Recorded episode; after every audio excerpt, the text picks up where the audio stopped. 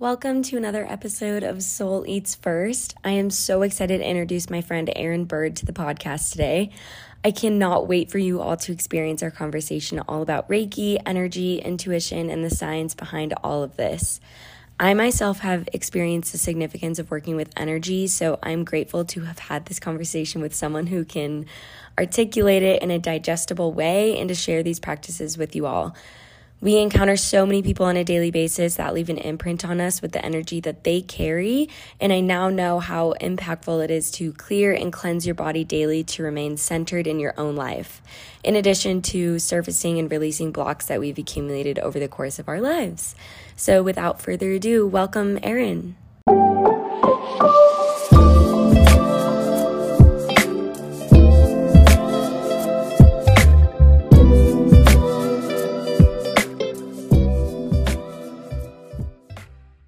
Hello, Erin. How are you? Good. Hi, Molly. How are you? Good. Thank you so much for joining me today. I've been so intrigued and just attracted to what you're doing. And so I'm just so excited to share that with my audience and allow you to um, expand on what you do. I'm just so grateful for this um, space that we're sharing together. Yeah, likewise. I am very excited that you have asked me to kind of step into your community and be a part of this. And um, yeah, I'm really excited for uh, our conversation today. Yeah. So um, I personally didn't even know what Reiki was probably like two or three years ago.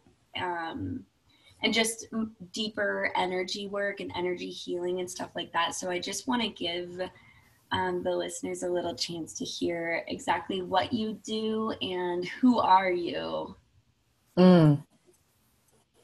Um, okay, so yes, I um, I guide individuals essentially um, in their mindfulness journey or just through their own personal journey um, by using Reiki and touch, and uh, as well as breath work and and simply just mindfulness. Um, how they can implement mindfulness that they experience um, in the Reiki session and through breath work and through introspection um, and apply it to their daily life in order to make changes throughout their day and really lead a life with um, a feeling of empowerment um, to be able to make decisions and feel good about those decisions. Um, so that's that's technically what I do.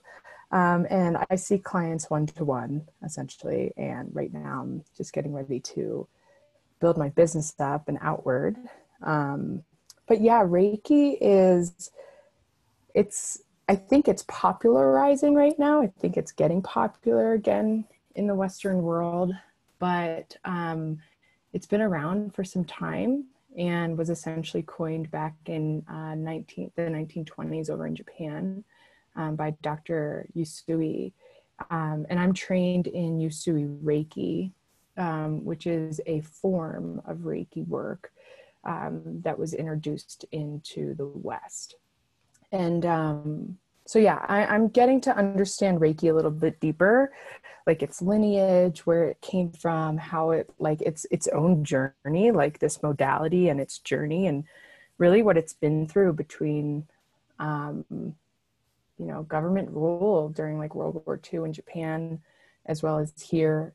Um, it is very spiritual in a lot of ways um, but what i'm coming to find is that there's more to it than the spirituality um, and there's more to the mind body connection and the body's innate ability to heal itself and I am incredibly excited um, to kind of keep walking down this path of understanding Reiki deeper um, than just some my spirituality and my guides and my ancestors and my my energy and my aura. It's like that is all very real in perspective, but we're human beings living a human life, right? Like if you believe that we're a soul that has a human body, whatever you believe, we're human beings living a human life. The practicality of a lot of our situation is being here on earth, right?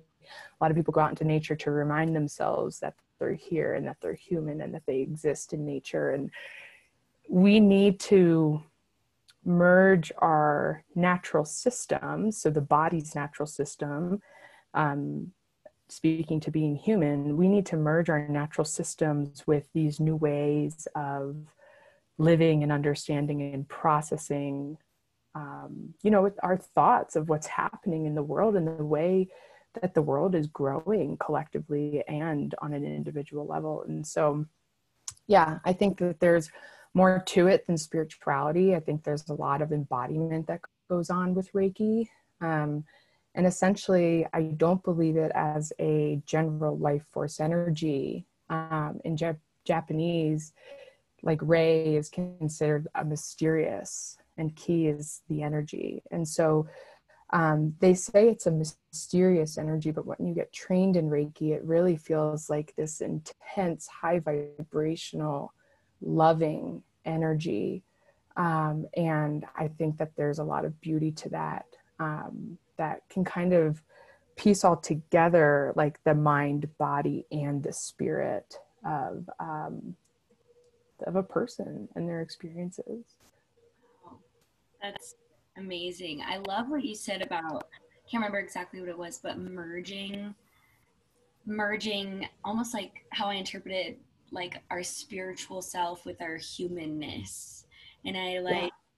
i feel so um I don't know. I I feel so much sometimes that there's practices that are so amazing, like Reiki and just overall energy work and stuff like that, and even sometimes meditation and stuff like that. And sometimes people think, oh, that's just something like spiritual people do. Yeah. Because I remember thinking that and being like, oh, that person does Reiki, like she must be a hippie or like, I don't know, you know, like witchy stuff. But yeah. I I always tell people like we are spiritual beings. Like every single person is a spiritual being. We're all going through a spiritual experience, whether that's interpreted in different language, you know, in different religions. It's like we all have humanness too, though. And I feel like right. what you do is so cool because it it like merges the two and makes you, yeah, just better able to connect with your mind body spirit which we all have a mind and a body and a spirit and so it's just such cool work and anyone can gain something from what you do i feel like that's why i was so, i felt so called to have you on here so i'm just so interested to keep keep this conversation going um i feel like everyone that i talk to that is in various practices obviously had a culmination of events in their life that led them to what they're doing. And so I just want to hear a little bit about what led you to becoming a Reiki healer and being motivated to start your own practice and share that with the community and the world. Thank you. Thank you. Quickly, yeah, I want to touch on the fact that like Reiki can be hands on or hands off. So um, for people who are practicing that are listening or they're interested or they've received before uh, many times the hands can either be in the energy body which is like just right above the body um, or sometimes it can be touched to the body so um, many times not many times. Uh, there's reiki and then there's healing touch which is another modality. Um, and they are very similar. They have little differences and different lineages but still touch or energy subtle energy body work energy work um, is kind of like all encompassing in reiki. Um, and i just i just wanted to clarify that because i think that there's different ways to kind of practice.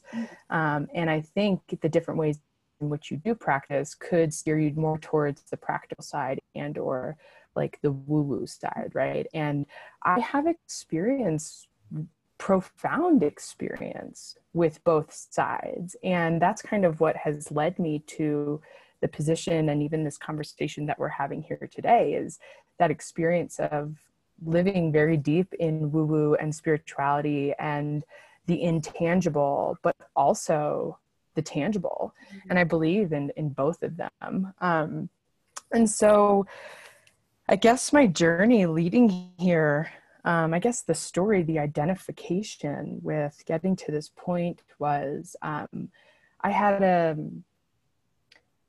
I had a difficult childhood. Um, I would believe it's a childhood that I think many experience, but many also don't experience. Um, and I, I never want to put like my, my family members stuff out there. Like i always want to you know preserve a not a non anonymity. I can't really say it but um, like when people keep kind of like their identity anonymous because it was so painful.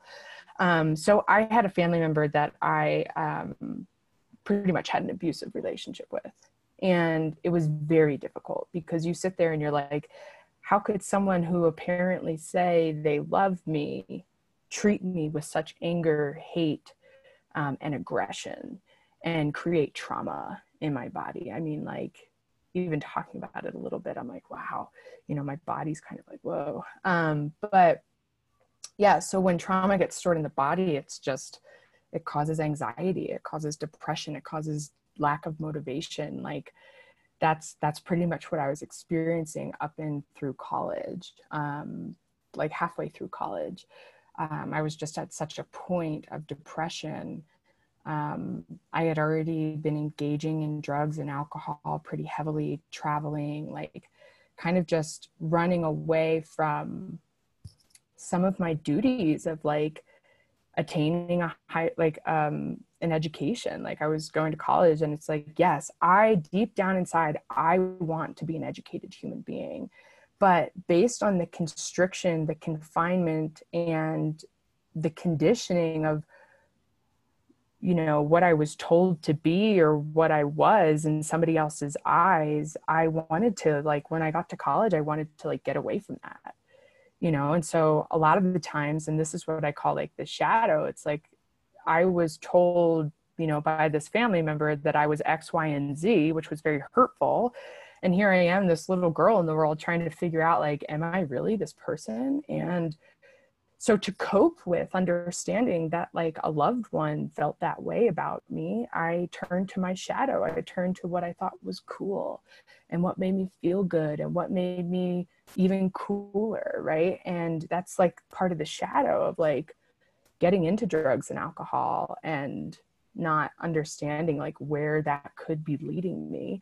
So so much of me wanted this you know this college education and i wanted to kind of get out of like that shadow part of myself of coping with drugs and alcohol and i have a family member um, this would be my mom's cousin who turned into my mentor who invited me to come out to colorado and really kind of just get my mind straight and like she was like always like you march to the beat of your own drum um, and like really saw this uniqueness in me and fostered that. And so I got really clear. We practiced a ton of yoga, a ton of kundalini, like synchronicities out the wazoo. Um, she's psychic medium as well. And so she, one night, there was this crazy stuff going on in the house, um, like thunderstorm, like uh, the horse water pump was going crazy. And it was just like, what is, what is happening? I was like, we need to pull out this Ouija board. Um, and she was like, no, like, no, not pulling out a Ouija board. And um, so she just channeled. She used a pendulum, which is another tool for use like your intuition.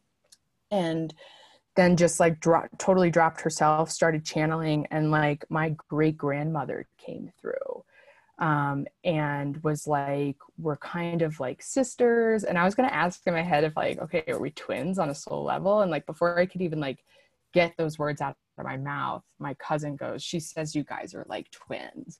And like within that same week, I contacted another cousin who's been living out here, and she hmm. had the records of my great grandmother, so the birth and death records of my ancestors. And I go to look at the birth certificate of my great grandmother in this lifetime, and she was born on November 30th, and my birthday in this lifetime is December 1st. So literally like within a day. So I had this spiritual crazy experience. Yeah. yeah. I like go back to New Jersey. I like finish off college. I get go through this crazy relationship. One of my good friends at the time leads me to the book The Untethered Soul by Michael Singer, which has become like my Bible. Oh yes. Yes. Oh my God. I remember this. You replied to my story that one day. Yeah. Yeah. Yeah. And so it's just all about like objective perspective, opening your heart, letting pain move through you and this was really motivating to me and i've always been reading into like astrology. I see astrology as very archetypal so it's like if you're a pisces you're not what a pisces says a pisces is you're the idea of a pisces that we have kind of started to define. Um anyway so i finish college. I like go through healing again in a relationship.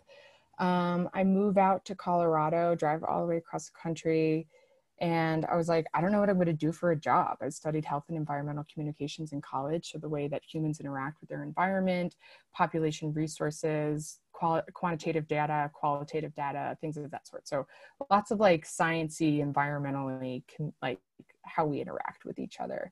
I was like, I don't know what I'm going to do for work. So I went through a myriad of jobs. I worked for a functional medicine doctor, and I was like, oh, like I want to do this. I want to do something like this. And um, I had been certified in Reiki back in 2017. And the week that I signed up for level one and level two, um, I tore my ACL and I tore the left side of my knee. And in energy, your knee is your ego, and the left side of your body is your unconscious. So it's something that I needed to heal that was breaking or at a breaking point. Um, that I was pretty much unconscious about. And I think it had a lot to do with family. So I went home actually and recovered. But anyway, fast forward or whatever. So I get certified in Reiki before I go back for surgery. And um, it was a da- it was downtime, right? Like I couldn't search for a job. I I had this downtime and I was like observing my relationships with my parents and like why I was injured and what I was doing and what it all meant. And um, you know, I had I'd been Reiki certified right before I flew back and just practiced Reiki probably every day for like 60 days on myself and started practicing on like my family members. They were like interested. They're like, what is it? Right. And as you practice Reiki, like your intuition just starts to show up. And that intuition can show up in vibrational colors, it can show up in feelings empathetically, it can show up in shapes. It can show up in whatever hand movements. And so um, i think that's where reiki gets a lot of the spirituality woo woo rep is from that because your intuition starts to develop. Um, so anyway yeah i ultimately came back to colorado. I was working for that doctor wanted to do that. I got into western medicine and I found out that they were giving Reiki to cancer patients and that they were studying this. And I wanted to do that. That was my goal. I wanted to be somebody who could prescribe medicine um, because I thought, why not get paid by pharma? Um, but I wanted to be somebody that prescribed medicine, but also offered alternative um, healing practices or healing modalities for the whole body picture. Um, and so I went to nursing school and I again was relearning a lesson about trying to be something that other people thought was honorable or um, a big deal um, of service to something. And really and truly, deep down inside, being a Reiki practitioner is absolutely hands down being of service to somebody's whole picture. Um, the pandemic really just kind of freaking burnt me out it exhausted me. Um, and so I recently just decided, uh, this will be the first time I'm probably publicly announcing this, but I recently just decided to leave the hospital um, and and focus on Reiki full time. And while I was there, I, I started a new position to give Reiki to nurses, inpatient. I was giving to Reiki. I was giving Reiki to some um, cancer patients going through bone marrow transplant in like extreme pain, unbearable pain. Um, and yeah, it's really deep, but still, um, it was very transformative. And even if I just dropped that little breadcrumb in there, that's kind of that's been my goal. And one day I'll merge back. But yeah, just making choices out of fearlessness, you know, and really trusting that if it feels good it is good yeah you know? so funny because i'm sure most most people on here would know this about me but i'm not sure honestly because it's just based on what I put out there and who knows me. But I also went to nursing school and at the end was like, no, I can't do this. I need to go through like a holistic, more healing modality of practicing.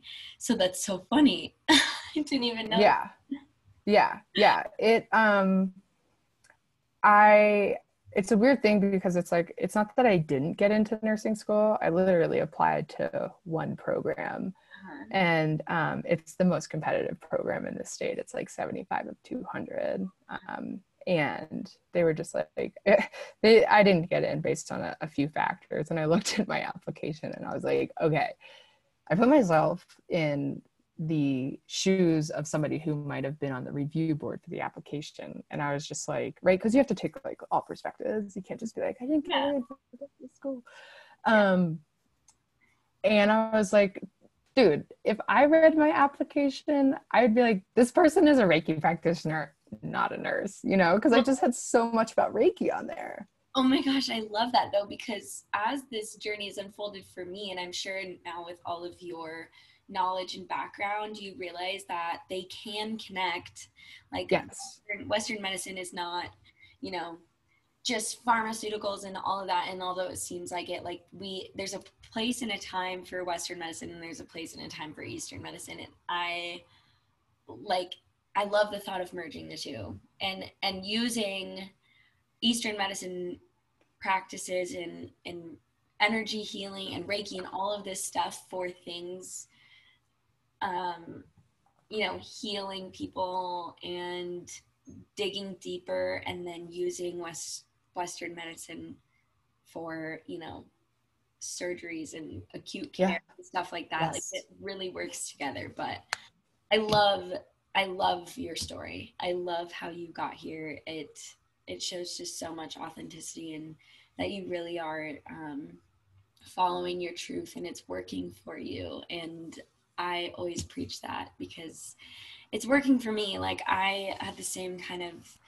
situation you know i was completely um, doing certain things based off of what society thought was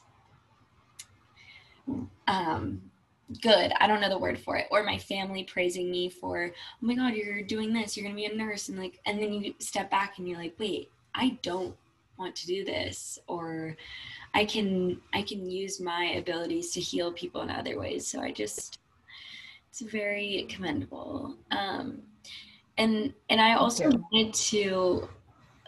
You mentioned something about part of part of your story was um, tearing your ACL and going back home and doing the healing there, and you said something about um, the subconscious and your left side is Oh yeah, unconscious energy. Or unconscious energy. And I was wondering how well, first of all, my question is how Reiki works with the subconscious, but I don't know if we've actually really defined like if someone has no idea what Reiki is, how would you explain it to them in like a brief description? Okay. Um well in I it could there's like multiple ways to explain how do you, it. How like, do you perceive it? How I perceive it as a mind body therapy um, or like a hands on guided meditation mm. is really how I, I really see it. Um, the client is laying on the table and I bring them or they, they come into a relaxed state when you're receiving Reiki because one, you're ultimately just like receiving and the client gets to lay there and like do nothing. And then the practitioner, they say that Reiki flows through. So this energy, right, flows through, you know, the crown of the practitioner. So the top of their head, right? That the top of our head is like our connection to the next layer, the next dimension of whatever we're living in. So imagine if you can connect multidimensionally into the universe, right? Mm-hmm. Anyway, so Reiki flows through and through the crown of the head and into the hands of the practitioner. And this modality is, people say it's channeled through the individual, but it's administered through the hands. And Reiki can flow and go wherever it needs to, energetically speaking. Tangibly and practically speaking, I believe that your body starts to unlock and unwind itself wherever it needs to the moment you decide that you are going to begin relaxing. So, when the client lays on the table, I guide them through um, a meditation and I get their body relaxed. And when the body starts to relax, the mind can also start relaxing as well. Right? Our nervous system is connected to our appendages in our body or, or just our whole body in general, communicates back to the brain, right? So when the body becomes at rest, the mind can start to rest as well.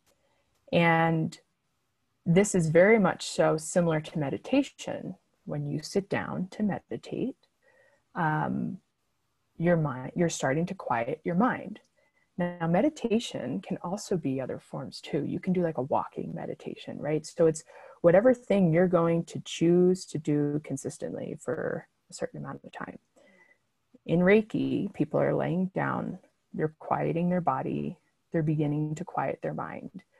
I guide them in quieting their mind um, by, yeah, just through like visual meditation sometimes too. But anyway, what happens scientifically, and um, I'm still piecing a lot of this together. So um, I encourage anybody who's like listening in and curious to like do much of their own research. But what I'm in, like in, interpreting or understanding or piecing together through my studies is like in meditation the cognitive mind in the in the frontal lobe of the brain. So that front part of your brain which is responsible for decision making um, uh, critical thinking etc um, that gets to shut off for a second. Our subcon and that's a lot of the conscious mind is this conscious awareness decision making da. so conscious um, aware when that gets a chance to just shut up for a second, the inner roommate that Michael Singer talks about, that thing we listen to all day, the ego, when that quiets down, we begin to hear or take note of the thoughts that creep in from the subconscious. 90 to 95% of our daily brain function happens in the subconscious mind like 5 to 10% of our brain function is on that is only conscious right so when they're laid down they're quiet they're relaxing conscious mind is shut off we begin to tune in to what's happening inside of us mm-hmm. and you it becomes introspective. So you're going inward instead of observing the world around you which is called beta um, brain waves i think is like you're walking around and you're like i'm going to choose to do this thing and i'm going to choose to walk here and i'm going to choose to open this door and choose to pick up my phone. You move into a more parasympathetic state where you're like breathing you're more conscious and aware of that but like you get to go in as you're not choosing things outside of you you get to go in and choose to focus on what's inside of you. And so very much so like meditation that that's how we start to access the subconscious through healing work. Um, then the practitioner is using their hands in certain hand positions um, throughout the energy systems of the body. So very much focused on those central energy systems where uh, things meet up, which would be um, in Sanskrit the the chakra, essentially. Um, so the in Western in Western Reiki, uh, they have made it about putting your hands on the chakras and things of that sort. But you can put your hand hands anywhere on the body that you feel that there's like energy going on and that's the intuitive piece that comes through a reiki practitioner. It's like okay i'm going to trust that i'm just going to place my hand here. And um, when the hand gets placed to the physical body the like the the client can use mindfulness, use that little awareness that's operating while they're laying down on the table and go, oh, this hand is at this point on my body. What do I feel here? Right. And sometimes the subconscious or the body will just pop something up. It'll pop up a tingle, it'll pop up an ache, it'll pop up a sensation of movement, it'll pop up stiffness. And so that gets communicated to the brain and in the subconscious we kind of get to work that out if that, that makes sense. So if you're meditating and you're quieting your con- like conscious mind and something just pops up in your mind, you're like, oh, that's really profound. That feels really good. Well, that's coming from your subconscious. I mean, like your subconscious, again, is responsible for 90 to 95% of your brain function. So if you're closing your eyes and you're not seeing anything outside of you and you're letting what comes up through your mind into your conscious awareness, right? Because you're still awake, mm-hmm. you're not in deep sleep, you're still awake, you're still somewhat aware and aware enough to cognitively process, but you're cognitively processing what pops up inside of the back of your mind and in your body and not what's outside of you. Does this make sense? Yes, yes. Yes. Yeah. So throughout life, um, we there's a concept in Reiki that you are born whole. And throughout life, that wholeness gets taken away from us based on conditioning and what society, parents, whomever tells us what to do. And through that conditioning, we start to believe those things. And in that belief process, we store it in our mental and emotional memory, which would be the amygdala and the hippocampus and so that like that midbrain section in the back of the brain is where a lot of this information gets stored and these belief processes happen. So it's almost like this is the way i imagine it. I am no psychologist by any means but it goes through like that frontal lobe and then makes its way into the back of the brain eventually if you do it enough. Um, and so yeah as as we go through the trials and tribulations of life we we begin to believe certain things about ourselves and that belief gets stored. And i believe that as it gets stored and those um, firings of neurons of storage go off in the brain that firing of neurons communicates to the nervous system which is connected at the brain stem and starts you know like where the brain ends the body begins and it's just a continuation of it. I think the nervous system is a continuation of the brain into the body.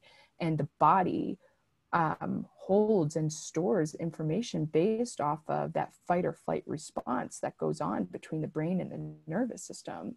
So when we're in a traumatic situation and we're in fight or flight the adrenals and other um, endocrine glands release cortisol and stress hormones that get sent to our muscles for contraction and, and, constriction so that our body can get ready to run if a tiger is chasing us. But the nervous system doesn't know the difference between a tiger chasing us and my family members screaming bloody murder at me. So the body, if it doesn't use that adrenal cocktail, that stress cocktail, that fight or flight, let me help you escape by sending it to the muscles, if you don't use that through exercise or running or whatever it's meant, whatever that fuel is meant for to save you in fight or flight, it stays in your body. That's interesting. So, this then, therefore, manifests physical illness. And physical illness um, is then that tangible thing of, oh my God, something's wrong with me. And it's like, well, the 3D, like if there's multiple, whatever, I don't need to get into dimensions and mm. stuff like that. But if it's manifesting physically, there's a there's a deeper root inside of that.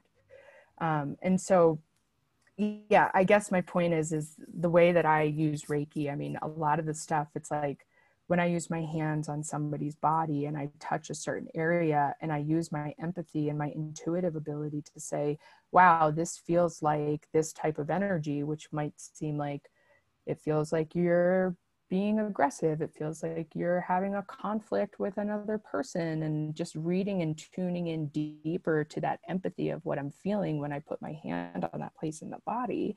I take you know i take this into consideration and i discuss it with the client afterwards and many many many times um, the client says yes that's happening in my life so you know if it's on the left side of the body a lot of the times it's much more difficult even myself as somebody who receives reiki and there's something going on on the left side of my body it's much more difficult for me to access and understand what's happening but very much so on the right side of the body when I see physical ailments um, in clients, it's it's something they're very aware of, and it's a pattern that they haven't changed in their behavior, in their thinking, etc. That has now began to manifest in the body. And so when we receive touch in the body, the nervous system then communicates back to the brain, and back into that subconscious, and back into oh, this is what I'm now becoming aware of as I feel it in my body right? So they feel it in the body and then it sends a message to the brain of like, this is what this feeling is,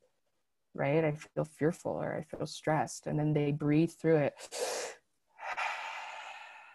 and they release it.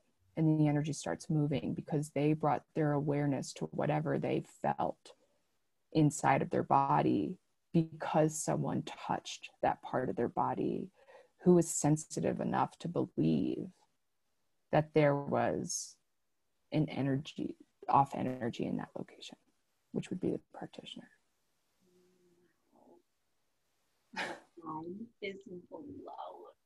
is. Wow, it's so interesting. I've never really thought of it that way of like your nervous system being a continuation of your brain stem and in order to get you know the energy, whatever trauma is stored in that area of your body, it just needs to move and experience like nurture, nurture, yeah. nur- the feeling of being nurtured and loved and attended. Um, if that's the right word, like just attention.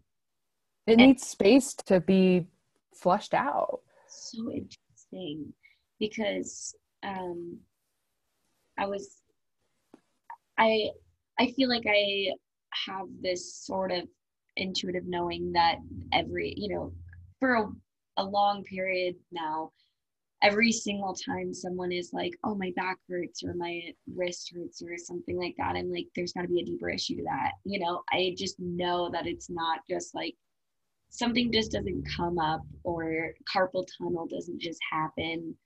You know, it's just the buildup of something. And so I'm I'm interested in the thing that comes to mind is um, the example of my mom. She has had, um, I think she she just got I don't know diagnosed or whatever with carpal tunnel in her hand, and she does type a lot during the day. But I wonder, I know in my soul that it's not from typing. It's like, are you? Is it kind of?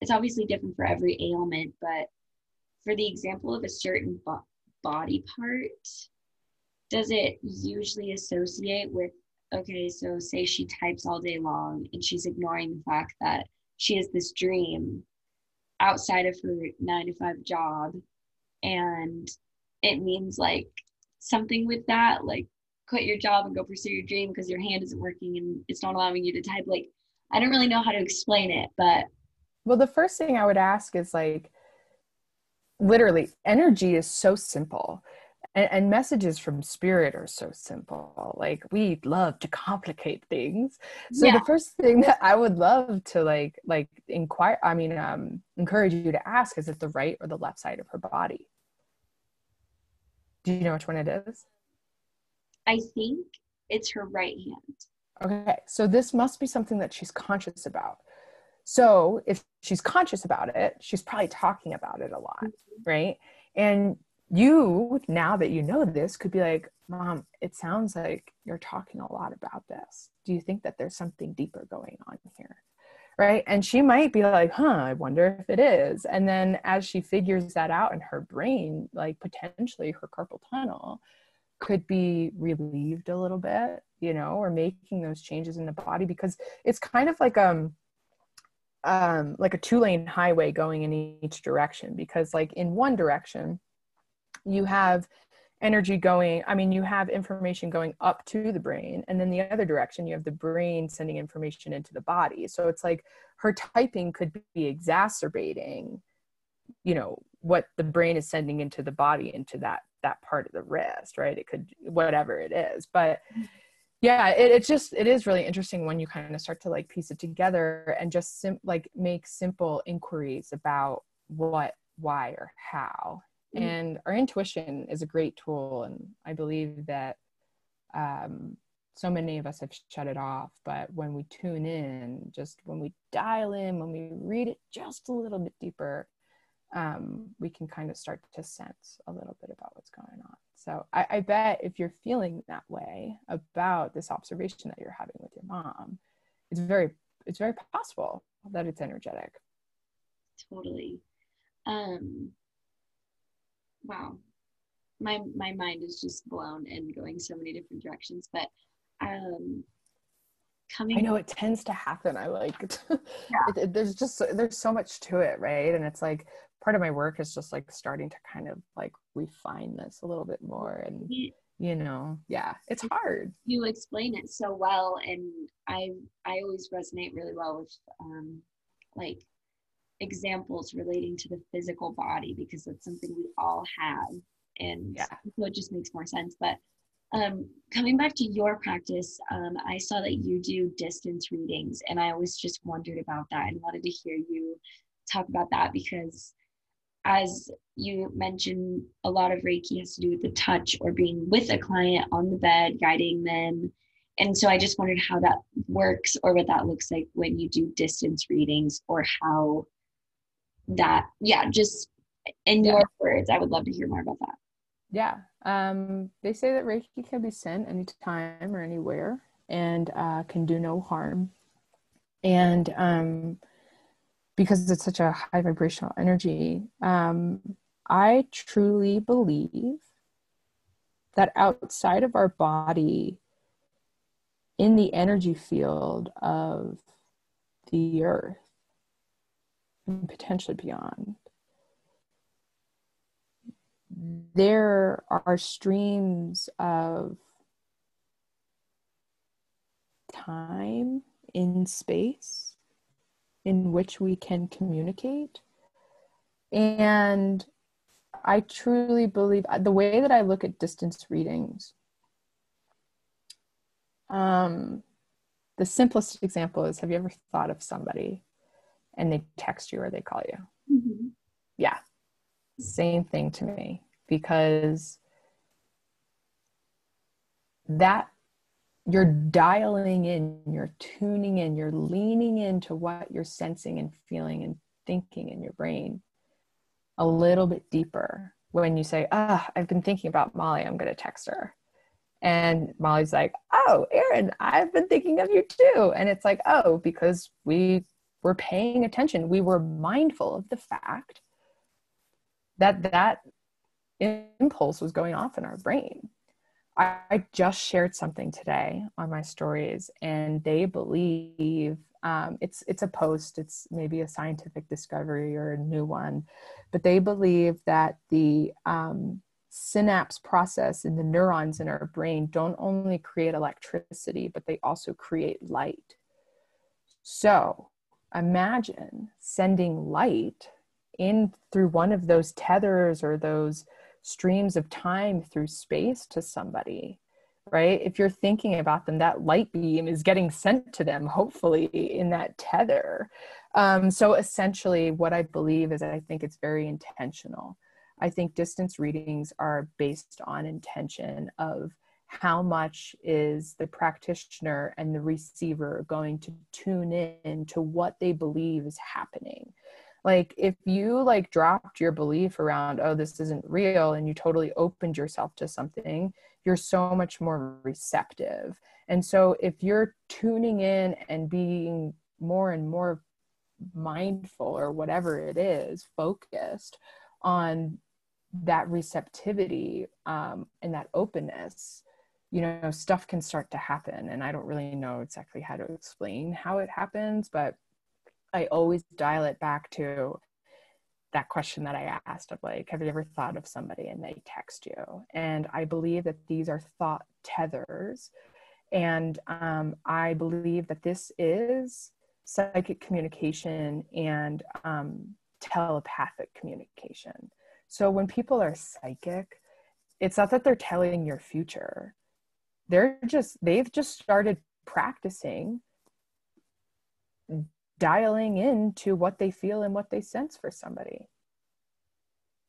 You know and, and that's how i think distance works. It's like can you pull yourself outside of your body enough to dial into somebody else's?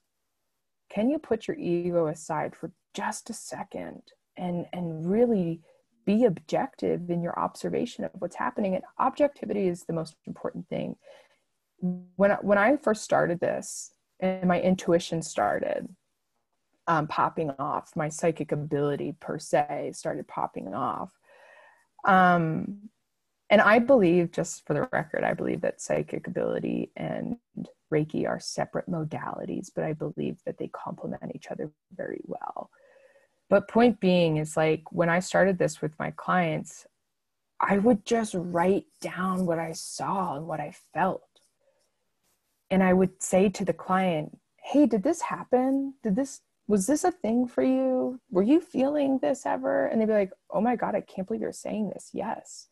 Yes, this person was a bad relationship for me or yes my partner is really supportive of me or yes that that is what my, my grandmother used to own pearl beads that she used that she gave me that i saw you know whatever it is whatever i was objectively observing and saying wow this is in existence at this time in this moment. I'm not going to attach any meaning to it but i'm just going to write it down. Um, the client usually says yes that that exists in my life and so that's how i know that's like the proof of i know that the distance works. Mm-hmm. um, and so you know um, but i just believe it's based on intention and like that telepathic psychic communication of just like tuning in a little bit deeper. So yeah. Does that make some sense? Yes. Cool. i could listen to you all day. This is so cool.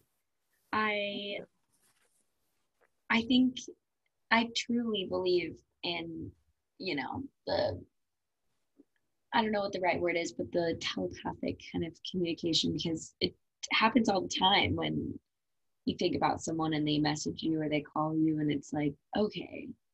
And I do notice it when I do my own inner work to get to know myself better and I feel more in tune with myself. The synchronicities kind of happen more often and it's just yeah. it's so interesting to me.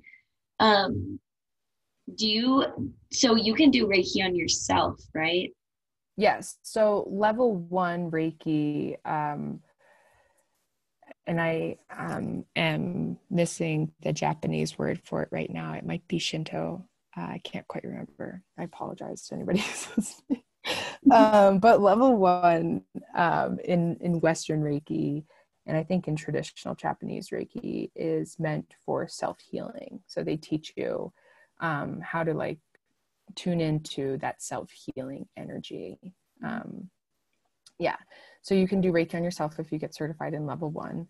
Um, in level two, you can administer to other people, they say. And then at the quote unquote master level, um, you learn the master symbol and like some other techniques that like just enhances your practice. Um, so yeah i i have some qualms with the way that reiki's being spread right now in the west um, just because you know i've been triggered by on my journey by um, some native healers to the united states but also native healers in japan and um, or Japanese Americans and have really decided to like give a lot more credit to like the root of what Reiki is. Um, but yeah, so I can give Reiki to myself, and anybody who's certified in level one can give Reiki to themselves too. So interesting. So yeah. I, it's so, um, I don't know. I think of how everyone has their things that they're dealing with, and everyone has this entire life experience leading up to the point that they are at now which is entirely different from the next individual and how important it feels to do this work um, and kind of relieve your body from that stored energy and acknowledging its existence because I feel like we all have our own forms of that. And so I don't know if this is even, um, it, this might be a question that's like it doesn't make sense but how can people start to do that for themselves if they don't have access necessarily to a reiki healer? Like sort of start um, acknowledging the things that are in their subconscious or how do you let that part of you come through so you can at least know it's there? Mm, mm, mm. good yeah yeah totally great question um well, they say, okay, let's see.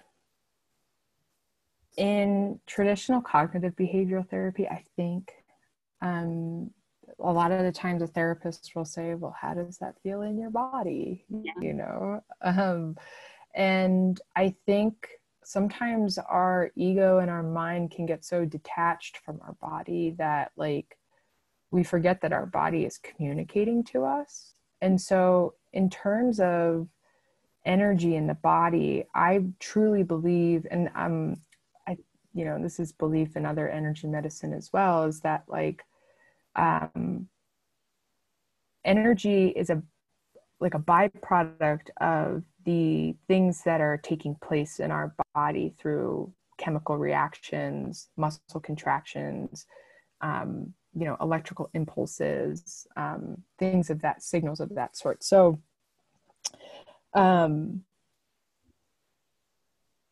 you know working with your own energy i think opening yourself up to that and getting into your own healing space is uh, permitting yourself to go deeper into what it is you are feeling.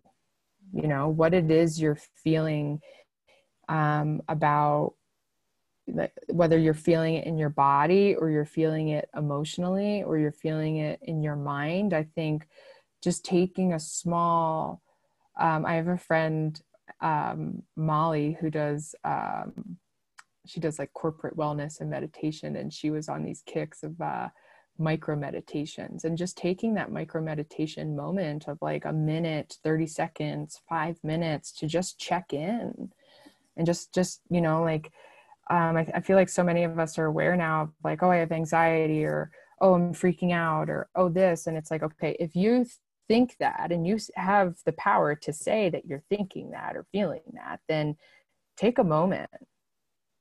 Drop in. What are you feeling? Oh you label it. I'm feeling anxiousness. Or i'm feeling tightness in my chest. I'm feeling jittery. Okay why, why are you jittery oh, because this happened, this happened, this happened, and I didn't get this out of it. Mm-hmm.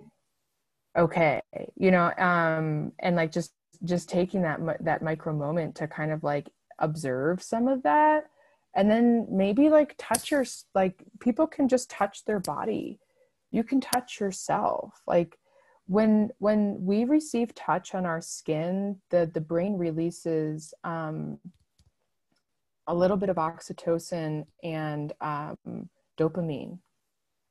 So that like happy chemical a little bit. So if you touch yourself um, and, and the releases are greater if somebody else touches you which is why reiki is so impactful and the power of touch is so incredible because that release becomes greater but if you t- touch yourself you can kind of just say okay self like i'm going to be compassionate with you. I'm going to try to give you what you need. And um, this just even goes a little bit deeper about healing but it's like giving yourself what you need giving yeah giving yourself what you need may require you to not to stop giving to other people. And so i think I think, you know, working with your energy is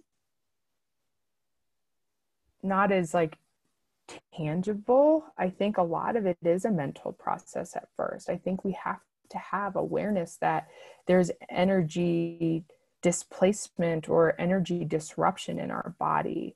And I think that it's a very like, I think you have to kind of walk yourself through it and you can use modalities like touch or dance or breath or yoga positions. Those are like modalities to process your healing. But I think the most important thing is the awareness and the mindfulness and the recognition that it's happening because there's other there you could use any tool you want the thing you have to do is you have to remember that that tool is available to you and i'll, I'll give you a brief story but i um, was working with a breathwork coach we were trading i was doing a lot of breath work at the time i was um, giving out free sessions as well so breath work and learning about the nervous system and how the lungs and the belly um, activate the vagus nerve to activate the parasympathetic nervous system, which is rest and digest.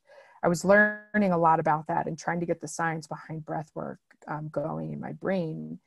And so I um, was had a car problem one night. It was like 11 o'clock at night. I was driving home. I was my life was really stressful, and I was having a car problem.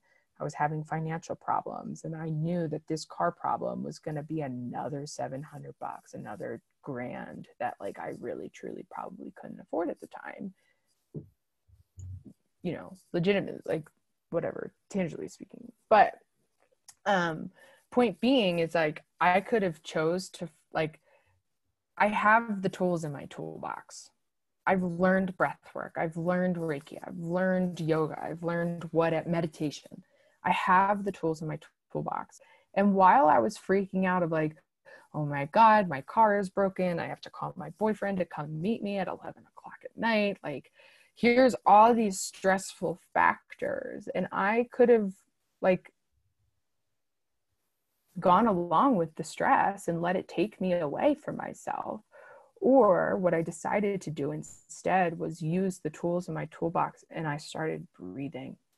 I started counting an inhale for a count of six seconds and exhaling for six seconds. And I did this over and over and over and over again until I was like, okay, Erin, like you don't have to fucking freak out. Right. So I used that tool because I was aware that I was free, my nervous system was jacked up.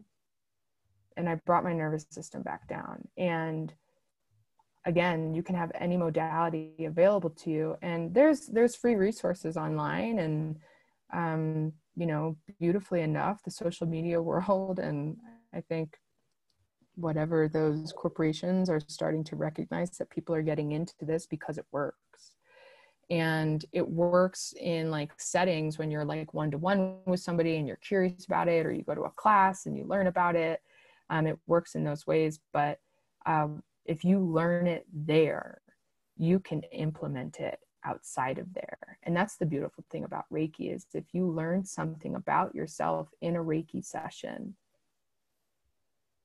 you can begin to apply that and integrate that into your daily life every day if you are consciously aware of it. And I think it's just allowing yourself to be aware as Eckhart Tolle and Michael Singer and Deepak Chopra and Rumi and all all the great people that we look up to about this um, con- this mindfulness concept and wherever it's rooted from. I think it it exists in so many places. You know, they're right. They're right. It's this fine, delicate balance between the conscious mind and the subconscious mind, and how the body stores that process based through the nervous system. Um, and so, if you have the tools first thing you need is awareness. Second thing you need is learn a tool on YouTube, online, take in whatever you can, research and, and apply it for yourself. If, if you truly need something, you will find it. Our survival mechanism kicks in when we're in those in those moments, right? It's like that moment where you're like, God, I gotta go to therapy, and you just like start searching for therapists. It's that's a survival mechanism because you see something failing. You're aware that something's failing, so you're making a choice to get something else going. Um, and so I, I think it's just that motivation, you know. And there's purpose every fucking day to wake up. If the sun can wake up, so can you. Because why else would you have been born? If you weren't meant to be here, you would not have come to this earth. And to be here at a time during a global pandemic where every single person has experienced the same thing, there's got to be a deeper purpose for you to be here. So if you're lacking motivation, get a little bit stricter with yourself. You know, um, if you're feeling really sad and depressed, talk to somebody and listen to what they have to say for you because you you have to we are born into this world alone and we leave alone. And so you are the last person that's left to make decisions. You can talk to people until you're blue in the face before you make a decision about something but ultimately the, the decision the ultimate decision comes down to you. And so just like you said about like self-healing and stuff like that it's like if you choose to be open, to lean in, to tune in to what you're becoming aware of, whatever tool you think is available to you, you can apply to that and you can improve yourself and heal yourself, hands down. So beautiful. Thank you for allowing me to share. Yeah, so, so beautiful. I feel like you just speak with such empowerment for I feel like everyone, and I feel like a lot of people are going to relate to this on a really deep level because so many things like anxiety and depression and ADHD and all of this, they're just quote unquote normal. And mm. only reason we perceive it as normal is because they're so common. Mm-hmm. And just that's because conditioning is so exactly, common, right? And the wording around it and just you know yeah just so much conditioning. And i i love having the chance to use this platform to spread this stuff because i don't think or i think sometimes we forget how much power we have within ourselves to heal just when we become open to that awareness. And to the gifts that other people have, such as you. Mm. Just yeah, everyone everyone can gain something from one another. And I love I love what you're doing. It's Thank so you. powerful and so beautiful. Yeah, and there there's two sides to the coin of healing. Like if healing was a coin, there's two sides to it. And this dials back down to the fact that we're all human beings and um, on one side of the coin, yes, you are the healer because you are the person, again, that everything kind of everything doesn't fall back on you, but like your decisions are rooted from you. You know what I mean? Like yeah. you're the only person who can make a decision for you. So you are the healer in that aspect.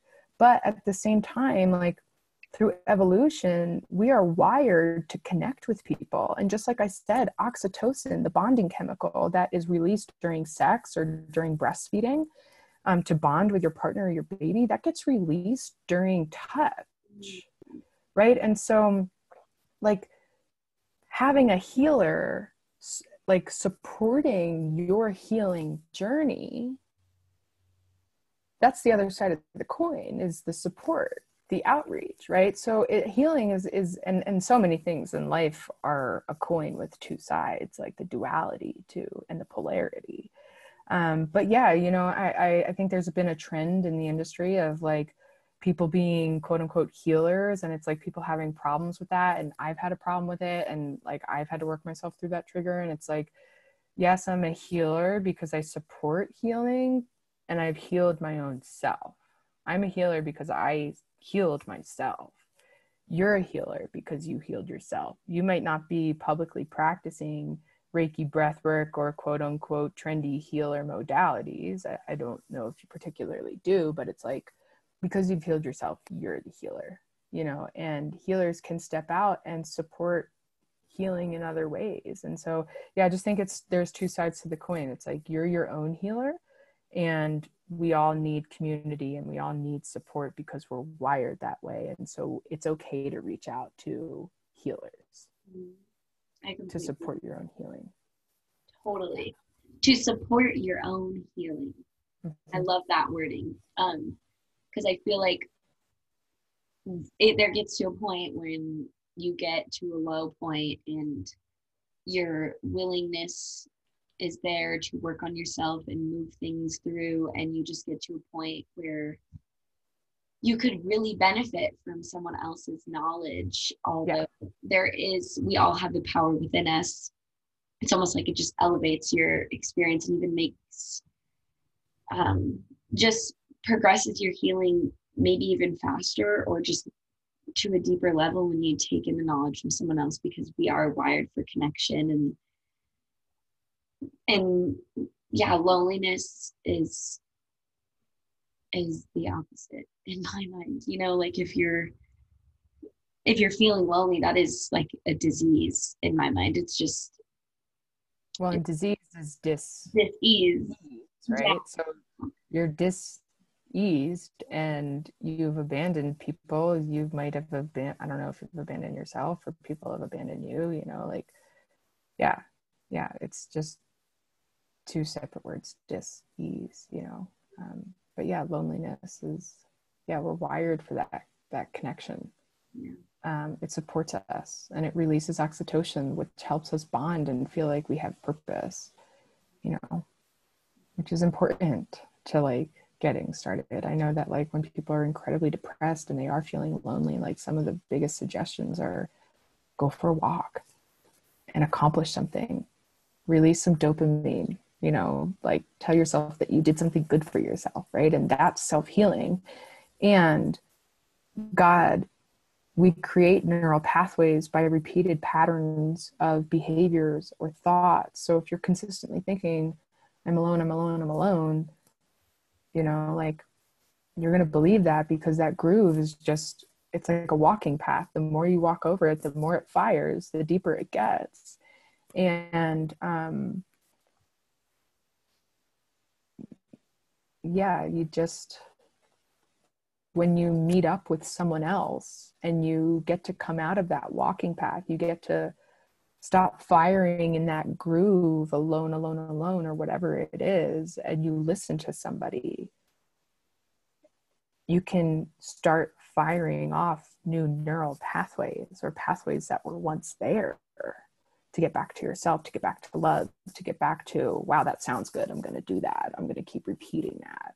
And that's when the change starts to happen is when you take that you know that action mental emotional or physical to like switch paths, switch, you know, stop those neurons from firing and get the other ones going. You know, I don't know how much control we have over that, but still, it's that reprogramming and those neural pathways and that neuroplasticity that, um, you know, helps us change the rest of our body and what we're feeling. And yeah, and it's important. I get, like you said, it's just important to have somebody else's perspective somebody else's wisdom because it can help you change those pathways.